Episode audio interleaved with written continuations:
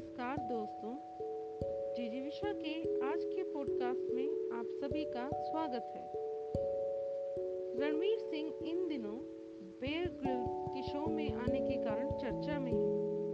कैसे वो इस मुकाम तक पहुँचे कि उनका फेम इंटरनेशनल हो गया? उन्हीं की ज़ुबान। मैं आज जहाँ हूँ, उस मुकाम के बारे में सोचा नहीं था। भारत में फ़िल्मों को लगभग पूजा जाता है।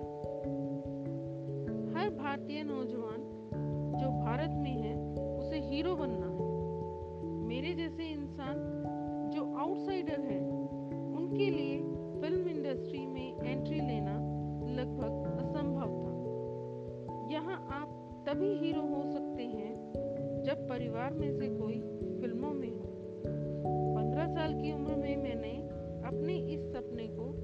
ताक पर रख दिया था। कॉपीराइटर बनने की कोशिश शुरू कर दी थी। एडवर्टाइजिंग पढ़ने के लिए अमेरिका गया।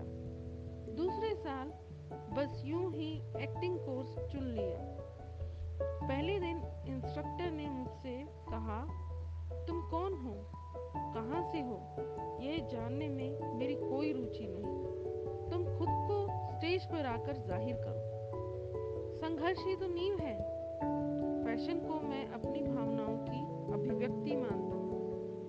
कई मौके आएँगे जब आप यह सोचेंगे कि जो कर रहे हैं, वो सही भी है या नहीं। तारीफ़ हो या आलोचना, कुछ भी गंभीरता से नहीं लेना चाहिए। आपके स्ट्रगल के दिनों की सीख ही आपके आज की नींव है। मैंने स्टेज पर एक मशहूर मोनोलॉग किया जो हिंदी में था। पूरी क्लास में कोई हिंदी नहीं समझता था। लेकिन मैंने यह इतने पैशन के साथ निभाया कि सब लोग चौंक गए। मैंने खुद महसूस किया कि मैं परफॉर्म कर सकता हूँ और देखने वालों को भावुक कर रिएक्शन देने पर मजबूर कर सकता हूँ। मैंने खुद में तेज़ी महसूस की। जब वापस सीट पर बैठा तो सोचा आखिर अभी तक यह क्यों नहीं किया? मैंने पापा को कॉल किया कि मैं यह करना चाहता हूँ।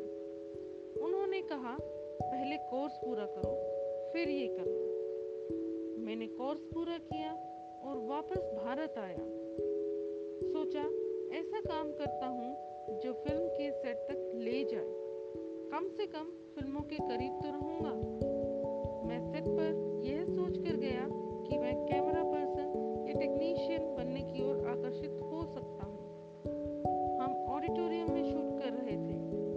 तभी मेरी नज़र एक सुपरस्टार की तरफ़ पड़ी। कमाल का आकर्षण महसूस हुआ। कैसे वो आता है, बात करता है, सबको दीवाना बना देता है। मैंने तय किया, मुझे यहीं पहुँचना है। थिएटर ज्वाइन किया, सारे काम किए।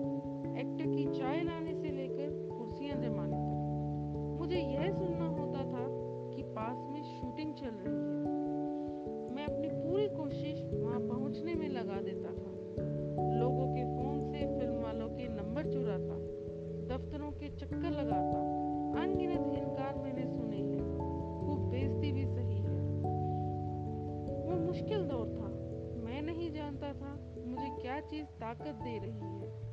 शायद खुद पर भरोसा था कि एक दिन कॉल आएगा। और ऐसा हुआ। वो एक ऑडिशन था। उन्हें नया चेहरा चाहिए था। ऑडिशन हुआ और यह वो ब्रेक था जिसकी कल्पना मुश्किल